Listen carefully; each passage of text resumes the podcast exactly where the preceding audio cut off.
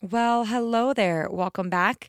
I know you are going to love today's episode because there are so many fascinating things in it, and so many times that I was like, jaw dropped. I did not know that. So I am so excited for you to listen today. I know that we all know we need sleep, but it still often gets put on the back burner. So I love today how Dr. Meredith Broderick really breaks this down, gives examples of why it's important in very many different aspects of life, and just so much science behind it, and just great ideas of how to make it happen that I actually had never heard before. So I'm super excited for you to hear her. Meredith is a neurologist specializing in sleep medicine and behavioral sleep medicine. She's one of the only physicians in the country to hold this trifecta combination of board certifications, which is amazing. Her career includes academics, private practices, urban and underserved areas that she also works with. She has spent most of her career practicing in the Puget Sound region, and in 2021, she started Sound Sleep Guru, which is a holistic boutique sleep medicine practice practice located in Bellevue, Washington, which is so cool. And they do telehealth as well regarding Washington, California, and Alaska. So she is very well qualified to talk to us about sleep today. And I am so excited for you to hear her and get more information on how to improve your sleep and kind of get to know yourself better through some of the stuff she talks about. And today's show sponsor is Talkspace. Let me first say that any sponsor you hear on my show, I can promise you, no, I can guarantee you that I stand behind that company 1010%. And that is how strongly I feel about Talkspace. I love their mission, I love what they're doing, and I think it's really needed today. If you need some support through the end of the year, or if you just want to rebuild towards a better upcoming year, Talkspace is online therapy that can help. There are thousands of licensed therapists available across tons of different specialties, including anxiety, depression, relationships, and more. Match with a licensed therapist today at Talkspace.com and you get $100 off your first month with the promo code Make It Simple. It's just all one word Make It Simple. That's $100 off if you use the code Make It Simple at Talkspace.com. Honestly, don't be scared to reach out because it can make a huge difference coming from experience, therapy helps. So, Talkspace.com, make it simple, go for it. My name's Andrea Allen, and I am a mother of four girls under seven, a wifey to a mountain man, a personal trainer, and a nutrition coach. I love all things women's health and fitness, but let's face it, the fitness industry is complicated and it's not built for the everyday mom. There's so much conflicting information, and you're busy and you don't have time to figure it out. I hate feeling confused and overwhelmed. So I have made it my mission to simplify health and fitness while creating a welcoming, realistic, and empowering home for like minded women. I'm happy you're here, and I hope you stay a while.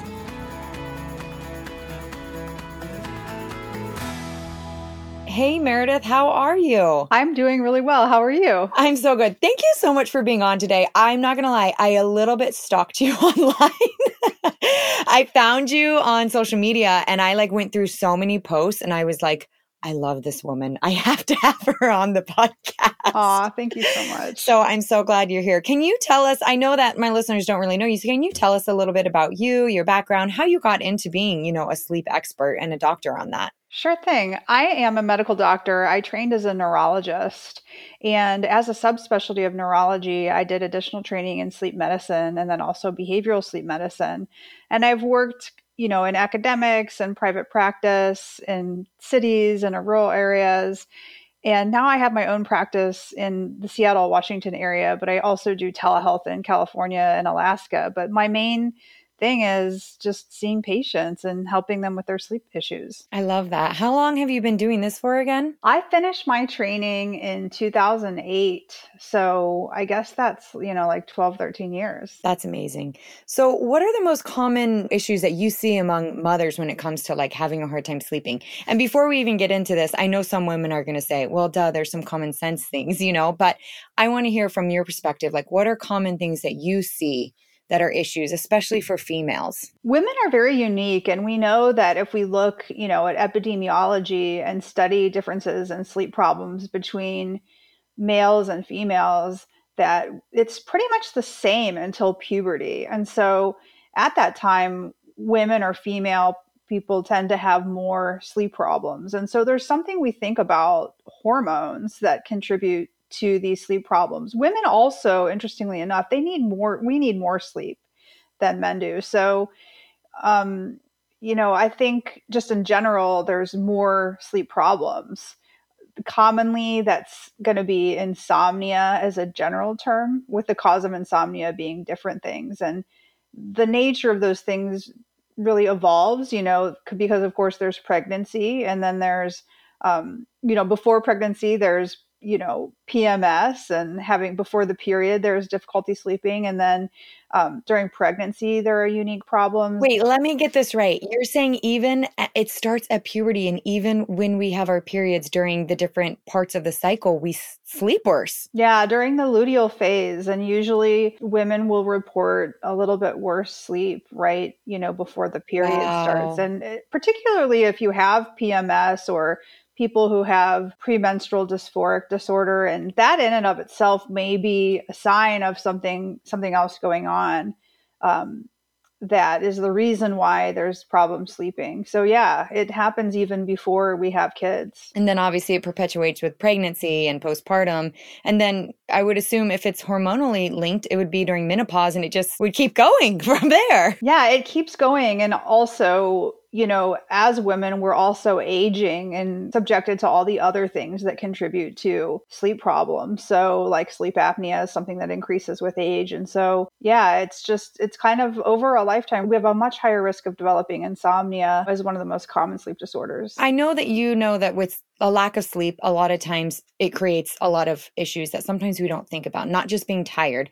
I know it can create weight gain or it can create other issues. Can you tell us about some of those things? Like how does it affect weight or what other factors, you know, really play a role? If we're not sleeping, how is it going to affect our health? Yeah, it's a really complex relationship, but it's been very well described. I think we know the, what the relationship is, but what the mechanism of it is, we're still working out. So there's a couple of things we do know there's a relationship between two hormones called leptin and ghrelin, which you may have heard of. They regulate things like energy balance, food intake, appetite, and you know, being hungry.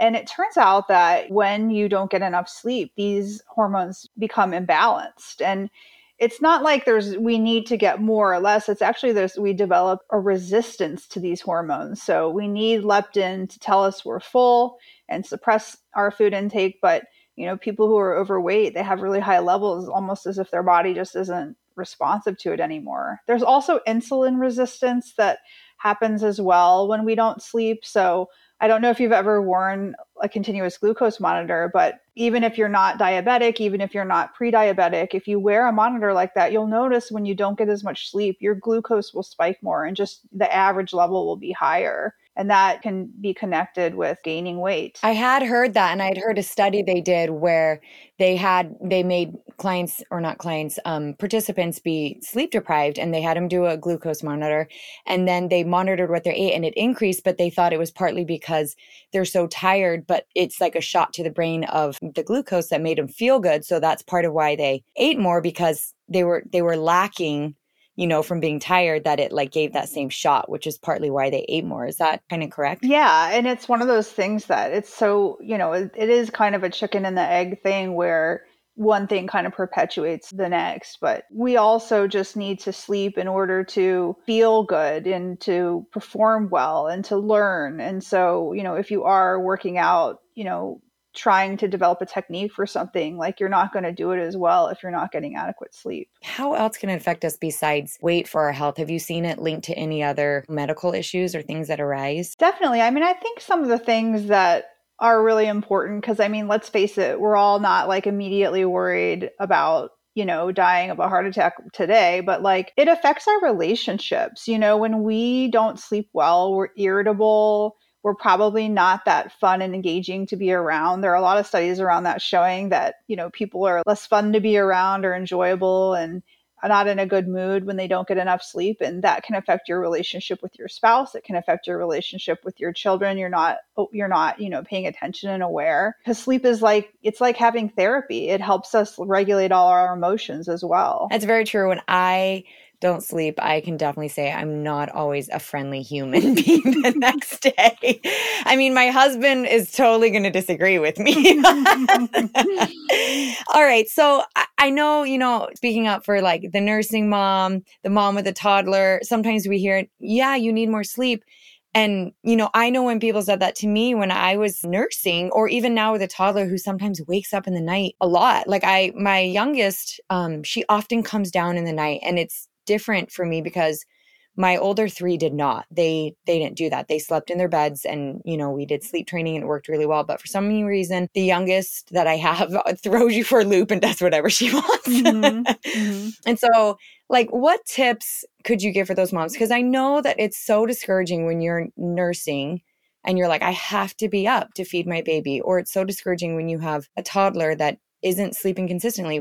How could we you know help the mom? And how can we um, what tips could you give to help the child too? I think number one is you have to have a plan for how to handle that situation because often I think what happens is we develop this conditioned response where we almost feel anxious about it before it even happens. That's very true. That's yeah, very true. I remember when I was nursing, before I would even like it would be like eight o'clock and I my anxiety would go through the roof because I'm like, okay, I know I'm gonna wake up four times in the night to feed the baby. And before I even knew it, my anxiety was out of control at like 7 p.m. yeah, right. So if you have a plan and you're like, okay, this is how I'm going to handle this, and I'm just going to be very businesslike about it, and I'm not going to get emotional because that often is what makes things spiral out of control, right? Like you get upset, yeah. then your kid gets upset, and then it becomes this whole thing it like develops this whole life of its own but i think having a plan and just executing the plan and just being very you know regimented about it. And then i think if if you're really struggling and you can't like you've noticed that that cycle's developed like you know it helps to get get help from a sleep coach or a you know, one of, I don't know who you worked with before, but they can be really helpful to kind of be objective about things and let you know where you might be going off track. I think patience is the magic ingredient almost for, and I'm talking about like if the kid doesn't have like a medical issue or something, it's really just yeah. behavioral. Like I'll be sitting there in the bathroom with my child while she's going to the bathroom, you know, waiting for her to go to bed. She's going to the bathroom for the third time. And I just think to myself, oh my God, she's never going to go to sleep. And I'm like, you know, that is a distorted thought. She is going to, and she always does. So just stop, you know, like, that's not a helpful thought. She's going to go. And the more helpful thing to say is like, this is really painful. This is taking all of my patience, but that's what love is, you know, and I'm going to sit here and I'm just going to be patient. And I know she's going to go, but it's going to be inconvenient. It's going to be half an hour later than I wanted. That makes sense. And it is about a mind shift where you can't really change the situation that she's struggling and she's not going to sleep, but you can change the way you're viewing it, which will help positivity. We know helps our health in general when we think of things positively. Exactly. And it changes your response to the situation, right? Which helps facilitate getting things going the direction you want. So I didn't realize you could get sleep coaches for like helping toddlers. So if you have a mom that comes in and she's like, my toddler will not stay in bed, she comes down two or three times a night. What do you tell her? Like, what are some general things you help her like go in the right direction? Starting at the very basics. It's just really kind of like the interactions. What you want to do is just address the child's needs. If the child says, I have to go to the bathroom, for example, you take them to the bathroom. There's not a lot of positive feedback for the behavior or negative. It's just very businesslike. And I'm just going to if they have to go to the bathroom, if they have a wet diaper, and then you fix it, and then you just walk them back and you say good night, and you just keep repeating that, you know, over and over again until they stay and you just kind of have to keep doing it. And what about the mom afterwards who like can't fall asleep? Like they wake up like you said and they think through what's going to happen. So a child wakes up, they won't go back to bed. They do finally go back to bed and then the mom's like, "Oh no, he or she's going to wake up again." And then there's the mom sitting wide-eyed in her bed. Yeah. what advice would you give to the mom to help her calm herself, what would be the best tips for that? So I, would say I would go two different directions with this, depending on the situation. You know, and I'm going to just make this black and white, and it's not black and white, but for the sake of this discussion, like there's the situation where this is just a manifestation of a really problematic anxiety problem. And that should be looked at perhaps more comprehensively than what I'm going to say for the other situation, which is where it really is just anxiety about this particular situation. But there are some different strategies for this, and I, I would maybe choose this depending on the person and getting to know them better. But one very simple thing to do would be just to have the person during the day write down some of the thoughts that they have during that time. So to bring some awareness, like what are the thoughts that happen? So for me, I can say, like, I will think to myself, oh my gosh, she's never going to fall asleep. This is never going to end. And I'll notice about that, that is actually not true. We call it a cognitive distortion. It's, you know, it's an exaggeration. And so as to tell myself, like, that's not helpful. That's making you feel more anxious. Reframe it to, you know, she always does go. It's just not always when you want her to. And so when you can like not be so emotional about it and be more objective about it then you don't have as much anxiety. But you kind of have to retrain yourself to to notice these distorted thoughts and like reframe them. Uh, i like that you're saying do it during the day when you're not like think through those thoughts during the day and kind of plan out like is this really true or is this you know my cognitive thoughts of it that are incorrect where it's distorted? And then you can kind of work through it during the day so that at night when it comes up again you've already thought that through. So it's easier to probably calm yourself and fall back asleep. That makes sense. I've never thought of doing it during the day yeah, because we're, you know, we're a better friend to ourselves at that time when it, when we're not. That's in, very true. You know, when we're not in the moment, and that's another way to sort of frame it for yourself is like, well, what would you tell your friend? Yeah, you know, what advice would you give them? And it's really important to write it down. Like the act of writing it down helps make those neural pathways develop, so that when those things happen, you just can be more chill about it, and being more chill about it kind of helps facilitate the process. Now, it's not always that easy, but sometimes that's that's all it takes. You know, it can be can be exhausting. It can be night after night doing that over and over and over again, but it's just you know, it will pass. And I think we do have to remember that even as, you know, when you're nursing or when you have a toddler, that it does pass. I shared something that happened earlier this week on social media, and someone wrote me and said, You know, don't worry, she won't show up at the altar with a pacifier and a diaper. Like it's, it's going to be okay. And I think we do get so caught up in our thoughts. And you're right, we dig a tunnel in the problem when if we just were better at you know keeping it positive it would be easier for us to relax afterwards and sleep in between if we weren't anxious about the next awake time i guess you could call it yeah. So, what about people? Like, I kind of want to get into signs that there is, I mean, besides like, you know, a mom who's nursing and, you know, someone with a toddler, what are some signs that people might honestly have a sleep disorder? Like, what are some signs and symptoms of, let's talk about insomnia and then let's get into some of the other ones. How could we tell? Because I think sometimes we assume, oh, I'm just a really bad sleeper. And I'm like, no, sometimes there's something going on. So, how could people tell if maybe it's more than just that you're just not a great sleeper? Maybe there really is something there? I think, you know, number one, if it's impacting your daily functioning. So if you avoid social commitments or engaging in things that you enjoy because of the sleep problem, I think that's something that needs medical attention. I also think if you think about sleep and you just feel anxious, sleep should shouldn't have a negative connotation. Like if it bothers you, it's something that provides anxiety just to think about. That's that's a sign, you know, that something is going on that needs to be retrained. No, that makes sense because you're like sleep is positive, you know, and if if you're not thinking positively about it, that means something's going on possibly. Yeah, it should be a restorative time. It should, you know, restore you. And so if it you know, that's true for insomnia or sleep apnea, which are two of the most common sleep disorders that I see. People with sleep apnea will say, when I sleep, I don't feel refreshed. I feel worse.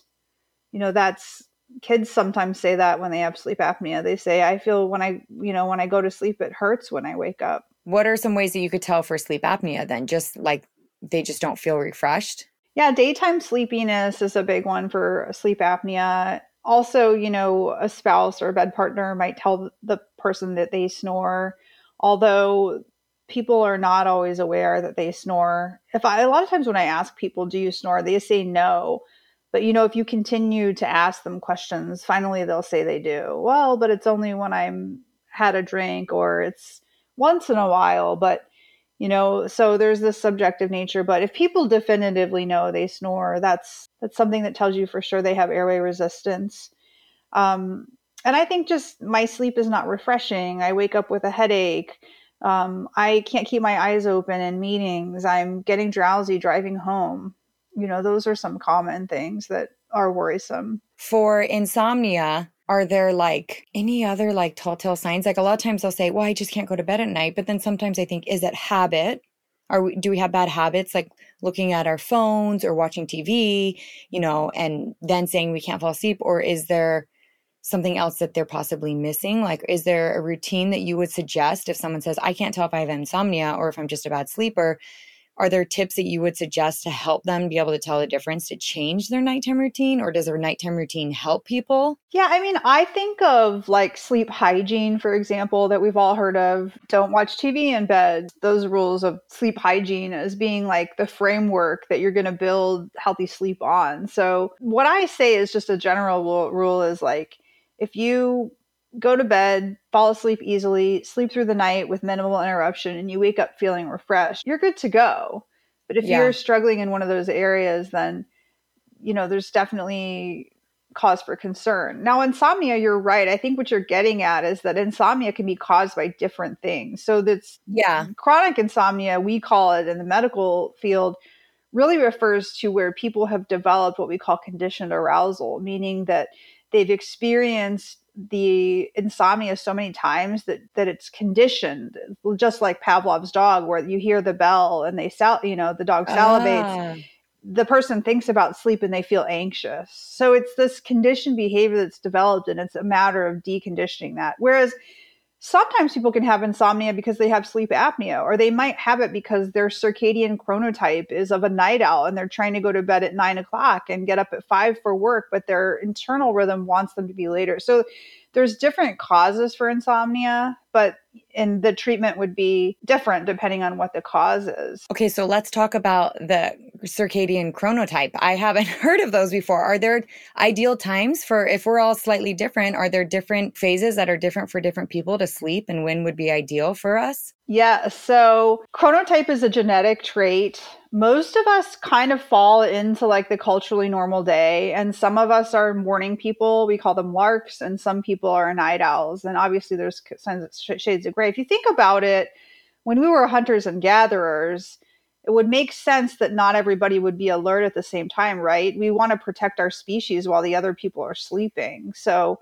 since you've always had a, a night watch. Yeah and so you know children, for example, teenagers tend to be night owls. We think that part of that might be because it's favorable to reproduction for these young people to be away from their parents and sit around the campfire and you know, basically do mating calls to each other, you know? Yeah. And so, and then as we get older, we become more lark. So we generally like shift to that. Now, what we're seeing though with modern society and the fact that we're, we're not really tied to the light dark cycle of the sun anymore, which is really unnatural and probably one contributing factor to obesity as well that we didn't talk about. All these clock genes and this circadian misalignment, we call it very, very, very tied to weight gain.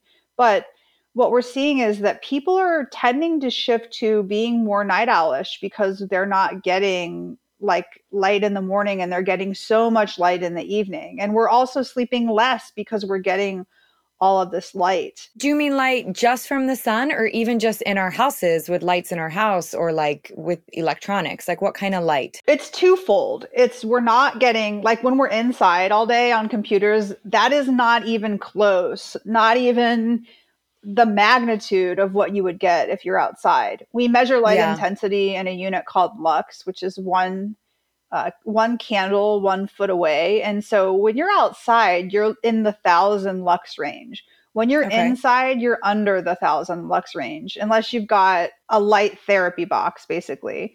Okay. And so I'm seeing a lot, and it depends where you live. I live in Washington, and we're kind of dark up here in the winter. So, but I'll see people that are pretty active and they have a really nice house with big windows and everything, but they're not getting any light during the day. And then when it's supposed to be dark out, they are getting light, not as bright as outside, but they're getting all this light in the evening from their TV and their computer and their phone.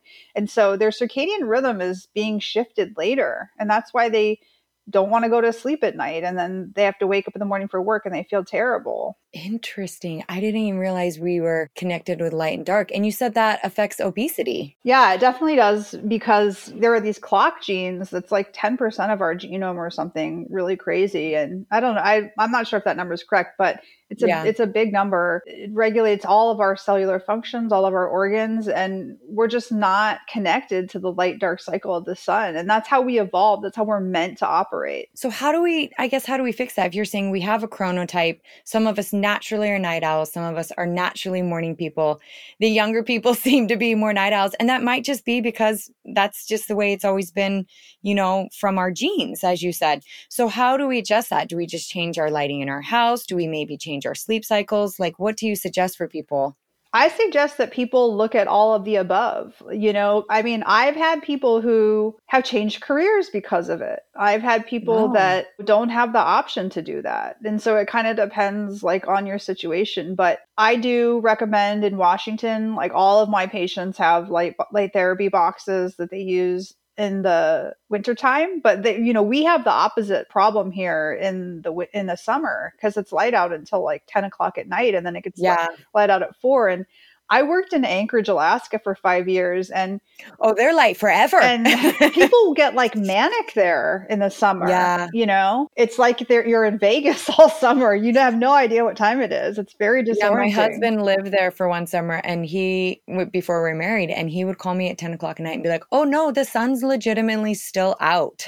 and very like, bright. it's crazy. Yeah. So you've got to have re- you you have to have a regimented schedule and you have to know like okay if i'm a person let's say i work the culturally normal day 9 to 5 i just kind of know what time i need to get up okay let's say i need to get up at 7 um, to make it to work by 9 i mean most people it's earlier than that because they've got kids and stuff but let's say it's 7 o'clock then you know that you need to be going to bed at the latest, probably around 11. And that means that you need to do your wind down between 10 to 11 and you need to start structuring everything around that. And then you need to think about when you are on the weekend if you're going to fly to a western time zone by staying out later and sleeping in and then you're going to get yourself some more circadian misalignment. And then delivering light during the day and getting darkness and getting I like using amber colored light bulbs and things like that to facilitate the natural light dark cycle, just kind of getting in alignment with it. Is the light bulb like just in your lights in your house or is that the light box? Different things. So they're different. Okay. Yeah. So like most of us have So yeah, what would you suggest for people like if they're like, I think I might have this issue? And I know there's even seasonal affective disorder where people come depressed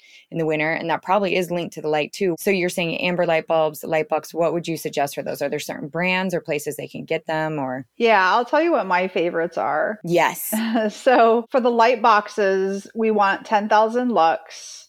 Um, there are a couple companies that make really good ones. If you want a really fancy one, there's a company called Northern Lights. They're like the OG makers of these, but they're expensive. They're like $180. You okay. can get um, a pretty good one um, Miroco is a company that makes one, makes them uh, Carex and then Verilux. And you can get a pretty good one for around like $50. The bigger, okay. the better. Like if it's just a little tiny thing, you will need more surface area. You need the light to kind of emanate. There are really good studies that show one hour a day for seasonal affective disorder improves mood. So okay. I like to get that. If you're a night owl, you want to you want to really blast yourself in the morning to try to push your push your owl tendency earlier. Okay, that makes sense.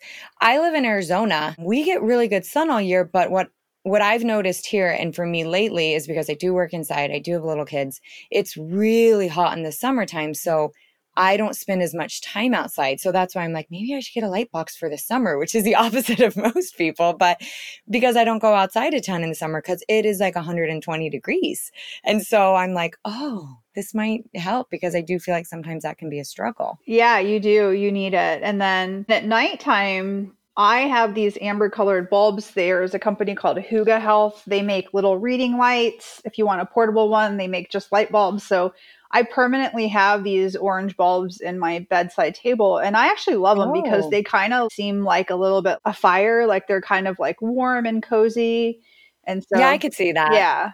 That actually makes sense about because that would almost be like a calming a calming light. Yeah, yeah. And these like these glasses that have blue light filters in them, like honestly, if you put the glasses on and you can still see the color blue, they're not filtering all the blue light. Do you know what I mean? Oh, that's good to know. I just ordered some and I put them on and I was like, I don't know what's happening. Are these working? they need to be dark. They need to be like orange or red. Oh, then mine definitely aren't working. They're like clear. I just look like I'm wearing glasses. They're probably better than nothing, but if you yeah. really want like if you're like if you're working on a computer at night, yeah. you really want to get like the dark ones. And like the other thing is, it's one thing if you're working, it's another thing if you're doom scrolling Facebook or Instagram, you're just getting dopamine, you know, dopamine, dopamine, dopamine. And like, it's not just the light, it's the dopamine too. So people oh. think, oh, I'm using night shift. And it's like they've studied it and it doesn't really make a difference because it's, you're getting you know all the dopamine surges from social media. Oh so it's not even just what it's not even just that you're doing it, it's what you're doing. Like yeah. work doesn't give you dopamine where it's a little different than when you're just oh, that is fascinating. So even that i mean we say don't get on social media at night because of blue light. It's not even just that it's the dopamine shots that are keeping you yeah wired. yeah it is. I know we a little bit touched on insomnia and now that we've kind of you know talked about a sleep apnea a little bit. For sleep apnea, I know for insomnia, you said there's different types, and you know, some of these things could help us, like that we've talked about. But what about sleep apnea? When do people know i know you mentioned snoring so i'm i'm going to open up here my husband i think he needs a sleep app i think he has sleep apnea and i've told him to go see a doctor because he snores and i think he needs a cpap machine and I'm wondering, are there any other signs besides just snoring? Do people ever snore and it's totally healthy, or is that always a bad sign? It's usually a bad sign. It's not 100% because snoring can come from the nose or it can come from the throat. And sometimes, um, if people have really bad allergies, we have these sausage like tissues in our nose called turbinates. They humidify the air when we breathe in and filter. And um, sometimes they become very inflamed. And sometimes just taking those down or straightening the septum, which is the divider of the nose, can really improve snoring that's kind of independent of sleep apnea but oh okay. but they're often connected you know it's like the venn diagram where it's like most of the time but not always a sign mm-hmm. of sleep apnea. Okay that's good to know. Are there any other signs of sleep apnea? Just that you just wake up and you snore a little bit? So it would be worth if you experience those things and don't feel restful it would be worth seeing a doctor? Yeah like another really common one is having to f- frequently use the bathroom at night. So we call that nocturia that's very common. We really shouldn't produce a lot of urine at night. So if you have to urinate a lot in the night, it can be a sign of sleep apnea. Sometimes people wake up with their heart racing. They may might dream about being chased or suffocated. Like I said, I think I said before, headaches in the morning. Yeah. So I mean, insomnia is a common a common symptom, especially in women of sleep apnea as well. So my my brother in law used to wake up twice a week with a dream he was being choked uh-huh. And my my sister's like, "Oh my gosh, stop it." I mean, for years and years. And this is kind of a funny story and I'm curious your thoughts on it. He like forever, he'd always done it and to the point where she'd just ignore him and he would wake up full out choking. And then um they ended up they moved into a bigger home and they got a bigger room and he ended up getting his own bed in the same room so they each have their own bed. but he stopped doing it. He stopped doing it when he was sleeping by himself. Really? That's and he doesn't do it anymore. And she's like, I don't know what it is. I don't know if having a body next to him was making him feel claustrophobic or what, but hmm, that's interesting. Does he snore? I'm gonna have to ask her. Okay, yeah. If I'm gonna find out. if he snores, he should be tested. I'm gonna find out because that is interesting. I'm actually am gonna have my husband tested for sleep apnea because he does wake up a lot in the night and he sometimes will get up and wander and he snores and he falls asleep really easily but he instantly starts snoring and he's like as you're talking i'm like he he's got to have it because he doesn't often feel well rested he feels run down a lot even though he's sleeping a decent amount what do you do to get tested for it i guess i should ask that do you go to an ear nose and throat doctor or how do you, what do you do Ear, nose, and throat doctors usually don't do diagnostic testing, but oh, they can offer know. treatment. But, but you want to see a sleep medicine doctor and. So we could Google that in your area, wherever anyone lives, right? Yeah, if you go to sleepcenters.org, you'll get a list of all the oh. accredited oh. sleep centers in the country by uh, zip code. Oh, I will put that in the show notes then. Yeah. Sleepcenters.org. That's great. And there's a there are great sleep centers in Arizona. I know Valley Sleep Center is I can't remember if that's in Tucson or not, but um, I think they have multiple locations. They're they have a pr- strong presence on on Instagram. So I've and I've talked to one of their owners, Lori, a bunch. She's a respiratory therapist, but you know he he'll just do like a home sleep apnea test where um, he'll wear a device at home that will measure breathing, oxygen, heart rate, movement, and it'll tell you like pretty accurately whether he has it or you know or not. Sometimes we need to test in the sleep lab depending on the scenario, but he sounds like probably a good candidate for a home test. I think, you know, with men sometimes who are resistant, I think because you know the person might actually feel like I don't have a problem, you know, like wh- why am I going to see a doctor? This is your problem, not my problem. But it's really appealing to like the health consequences, right? Yeah. You're aging faster for men. This is going to affect your testosterone levels. It leads to erectile dysfunction because it's causing microvascular disease. You know, you're going to um, have a higher risk of having a heart arrhythmia or a heart attack. Is that for in females too, the heart arrhythmia and heart attack as well? It is, but you know, we don't tend to have as high of a risk of sleep apnea Oh, until we go through until we go through menopause. But but yeah, Okay. it is true for women too. I mean, women can have really severe sleep apnea too, but we are a little protected by our hormones. So even though we have more insomnia, we are have a They're little a double edged sword. Yes. Isn't that the truth? yes, it is. Yeah, it is what it is. That's good to know though to think about for you or a spouse or a partner or, you know, a sibling or whatever, a parent, if they're often feeling snoring, feeling unrested, going to bathroom in the night, you know, like you said, the dreams or any of that, that maybe they do need to look up someone because you're right. I don't even think necessarily always about the long term effects, not just like, oh, you're tired the next day, but like all the other layers, as you explained, that it affects. Yeah. And actually, like bedwetting in kids, like after they've been dry, like that's a very common symptom of sleep apnea in kids. Oh, how common is it in children to have sleep apnea? I always just think of adults. Yeah. It's not as common, but I mean, But it happens. it does, yeah. especially kids who have allergies. Like in kids, kids are not going to manifest as like daytime sleepiness. They're more going to manifest as like behavioral issues, like more like ADD type of stuff. Oh, yeah. So if they, so yeah, so what are some signs for kids? Because we talked about some for adults, but things that maybe you said, you know, might show a kid might have sleep apnea, which I never thought of. Yeah. So for kids, like oftentimes they don't even snore, but they might have just what we would might call audible breathing. Um, and then also behavioral issues, like um, a lot of times the teacher might bring things up that makes the patient makes the parent think that they have ADD. Um, Okay. And the bedwetting, and you said it's common with allergies. yeah, bedwetting, allergies. I think if also very early your dentist is telling you your child's going to need orthodontics and things like that, you might want to start thinking if the child's not is a is a mouth breather, um, they don't breathe well through their nose. Those are things that could contribute to you know possible having sleep disorder breathing. And that's really good to know because if a child, you know, if you've got a 10 year old and they're not sleeping well or five, six, whatever, they're not going to learn well in school. And then you're going to think, oh, like you said, it's a behavioral issue. They're struggling in school, but really it might just be that they need, you know, some help because they have sleep apnea.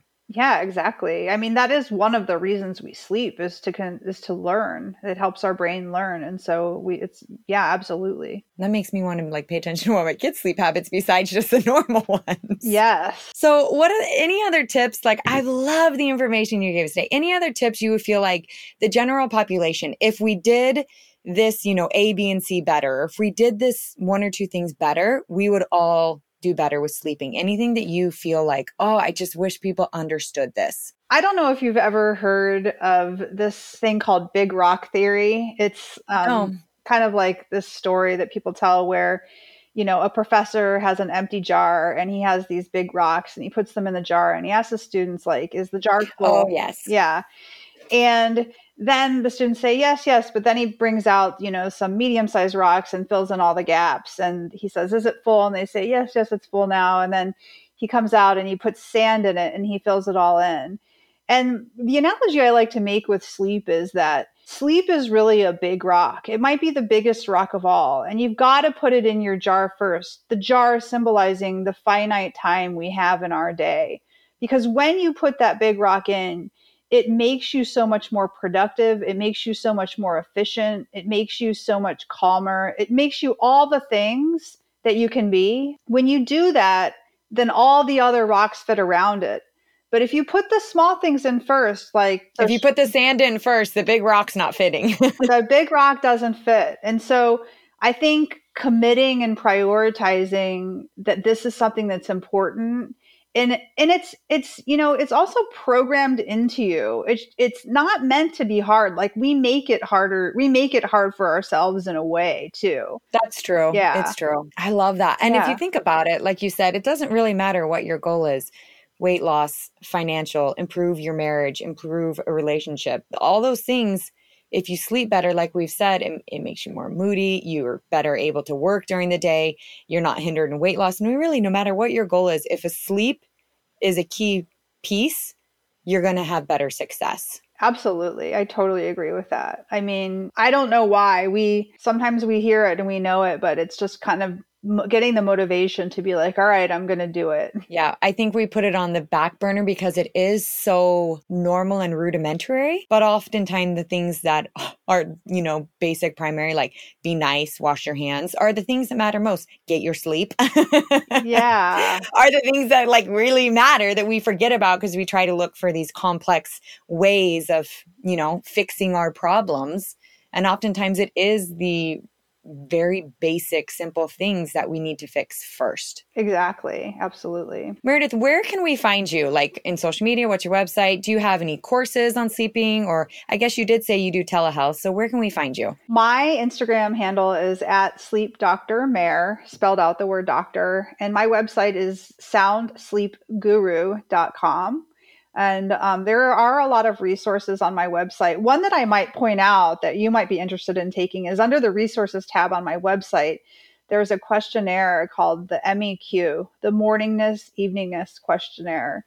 And it's a validated okay. questionnaire that can help you figure out when your chronotype is so that you can see when your ideal bedtime and wake time might be. And it's pretty helpful. I like Oh, I love that. I'm totally it. doing that. I will even link that in the show notes too, because that's pretty awesome since we talked about that. Yeah. I don't have any courses. I really like working with people one on one. I like being very personalized and I, I just I like, Which is smart because yeah. problems are individualized. I get that. Yeah. Thank you so much for being here. I appreciate it so much. Oh, you're very welcome. Thanks for inviting me. Wow, wasn't she amazing? I hope you learned so much because I know that I did. For any of the things that she talked about, I did add them in show notes so you can see the lamps she's talking about and the lights, and then also how to check your own chronotype, and also a link for her social media and website. I hope this episode was helpful. And if it was, please share it on your social media. It makes a difference. We want more people to sleep, we want more people to learn, and it also helps the podcast grow. I also really appreciate and it helps the podcast if you would subscribe and also write a review. You can subscribe at the top right corner of wherever you listen, and it will upload the current episode every single Wednesday to your phone. And as always, the reviews, I love hearing from you. They lift me up, they help me want to keep doing this, and it just helps the podcast. I love you. And as always, I know and I want you to know that you are doing better than you think you are. Until next time, we'll chat next week.